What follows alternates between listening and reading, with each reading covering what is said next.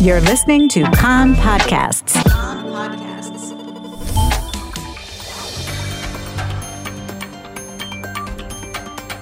You are listening to the English language news of Kan, the Israeli Public Broadcasting Corporation. Good afternoon. It's 2 p.m. in Israel, Sunday, March 14th. This is Aryeh O'Sullivan with the top news at this hour. Health Minister Yuli Edelstein says that he sees no reason at this time to put restrictions on the public for the upcoming Passover holidays. He told Kan that Israel was able to overcome the coronavirus by vaccinating over 5 million people. The coronavirus infection transmission rate continues to go down in Israel and is currently 0.78. According to Health Ministry statistics, some 770 new cases of COVID 19 were detected yesterday out of about 27,000 tests, for an infection rate of 2.9%. There are currently 644 people hospitalized in serious condition, and the death toll in Israel since the beginning of the coronavirus pandemic is now 5,992 people.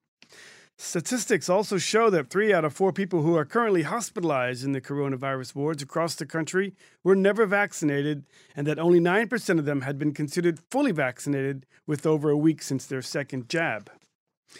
Well, as the High Court of Justice examines the new petition demanding the country allow any Israeli citizen abroad to return to vote in next week's election, the cabinet is expected to discuss today the opening of the skies. Prime Minister Benjamin Netanyahu is reportedly backing a move to allow citizens to enter from all foreign destinations. Health Minister Yuli Edelstein says his office opposes allowing more than 3,000 people in a day adding that had Israel caved in to pressure to reopen skies earlier before, there would have been over 16,000 dead from the coronavirus. Attorney General Avichai Mandelblit has called for increasing the daily number to 4,000. Meanwhile, Transportation Minister Miri Regev said that her office will allow flights to Israel from more destinations this week to allow Israelis abroad to come and vote. These will include flights from Madrid, Amsterdam, Larnaca, and Addis Ababa. Regev said that she this was agreed upon after consultations with Foreign Minister Gabi Ashkenazi and Health Minister Edelstein. Defense Minister Benny Gantz says that Israel is not responsible for the oil spill that hit the shores of the country earlier this month. Speaking last night in a briefing to the Institute for National Security Studies, Gantz said that the spill did not happen as a result of an explosion on an Iranian oil tanker. I say this with full confidence.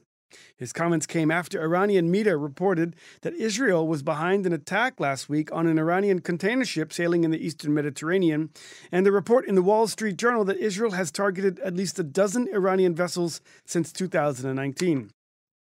The latest was the Sha'ar al Kurd vessel, which was hit by an explosive object which caused a small fire, but no one on board was hurt. Defense Minister Gantz confirmed that Israel foils arms supplies and other things related to operational development and military capabilities by air, land, and sea, but declined to give details. The incident came two weeks after an Israeli owned ship was hit by an explosion in the Gulf of Oman. Israel accuses Iran of being behind that explosion, a charge that the Islamic Republic has denied. Meanwhile, the navies of Israel, Greece, France, and Cyprus have wrapped up a week long naval exercise in the eastern Mediterranean. According to the IDF, the maneuvers dubbed Noble Dina included training anti submarine systems, search and rescue, and simulated battles between warships.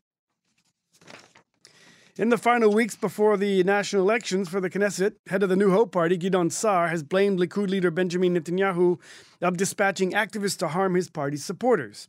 Sa'ar told Kan that he expected Netanyahu to condemn the violence at the election rally Sa'ar held in Azaria last night, where the attackers reportedly hurled objects including stones and eggs at his supporters and called Sa'ar a traitor. Sa'ar, whose New Hope Party was declining in the polls, has accused Netanyahu of dragging the country into a civil war. There's been another suspected murder in the Arab town of Tira in central Israel, the third this year. 27 year old Mohammed Ayad Qasim was gunned down Saturday in front of his house. Qasim, who was known to police for criminal activity, had survived a shooting attack last year. According to the Abraham Initiative, 24 Arabs have been murdered in Israel since the beginning of the year. And now a look at the weather. It will be much warmer today, mainly in the hilly regions and center of the country. Tomorrow, unseasonably warmer and cooler air with more humidity was blowing in by the evening. Maximum temperatures forecast for the main regions Jerusalem and Tel Aviv 19, Tel Aviv and Tzfat 16, Beersheba 23, and in Eilat going up to 27 degrees centigrade. That's the news from Kan Reka, the Israeli Public Broadcasting Corporation.